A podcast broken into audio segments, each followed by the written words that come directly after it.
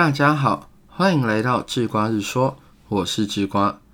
在二零一七年呢，台湾女作家林奕涵自杀。在自杀前呢，林奕涵出版了一本名为《房思琪的初恋乐园》这本小说。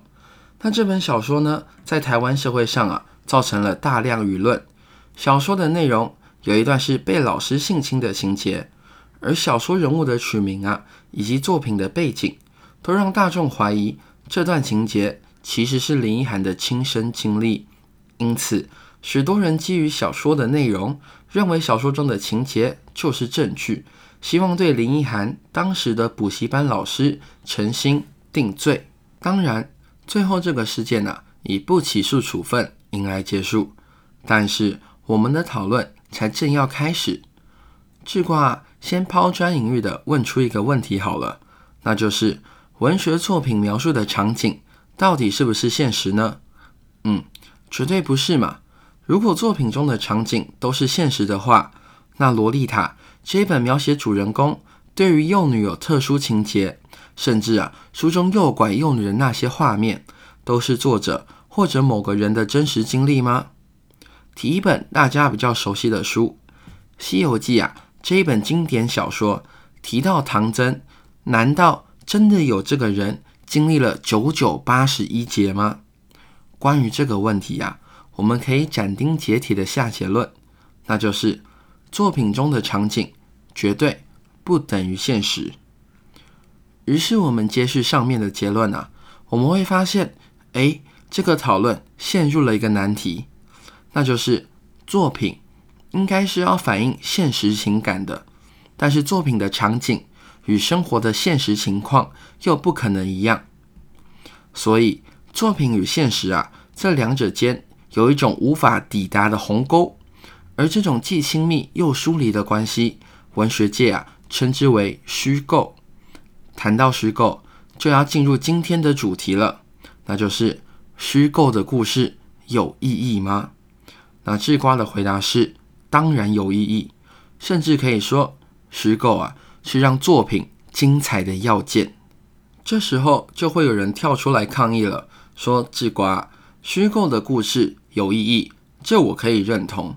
但如果说虚构是必要条件，那就夸张了吧？一些精彩的人物传记，忠实的记录下了时间、人物以及事件，没有任何虚构的成分存在，但仍然是一部精彩的作品啊！哎，别急。”你说的没错，许多传记啊都是精彩的作品，但是这些作品中确确实实都含有虚构的成分。例如《史记》当中记录着许多君王啊具有神话的色彩，那这个虚构的成分就十分的浓厚了，但仍然不影响《史记》成为一部优秀的作品。智瓜所说的虚构啊，可不是那种异世界魔法。或是武林内功等等的超现实设定，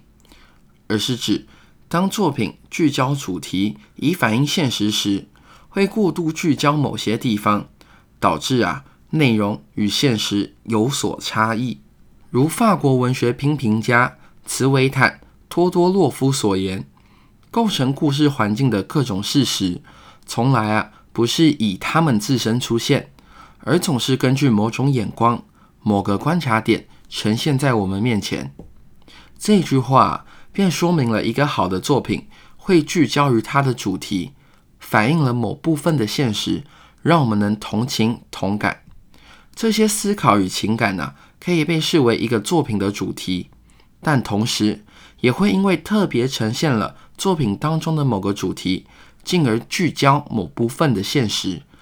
同时导致啊现实被美化。或部分的现实被模糊掉了，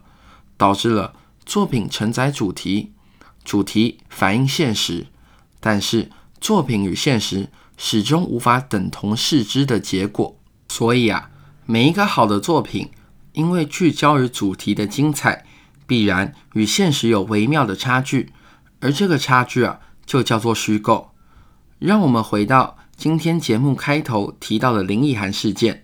虚构的小说情境啊，确确实实的让台湾的教育体制的黑暗面具体的浮现在社会面前，也促使了一连串的制度修改，还有检讨的机制。但是我们呐，也不应该以虚构的作品情节作为证据，对作品影射的人事物定罪。哈拉瑞说得好啊，人类是活在自己编织的意义之网上的动物。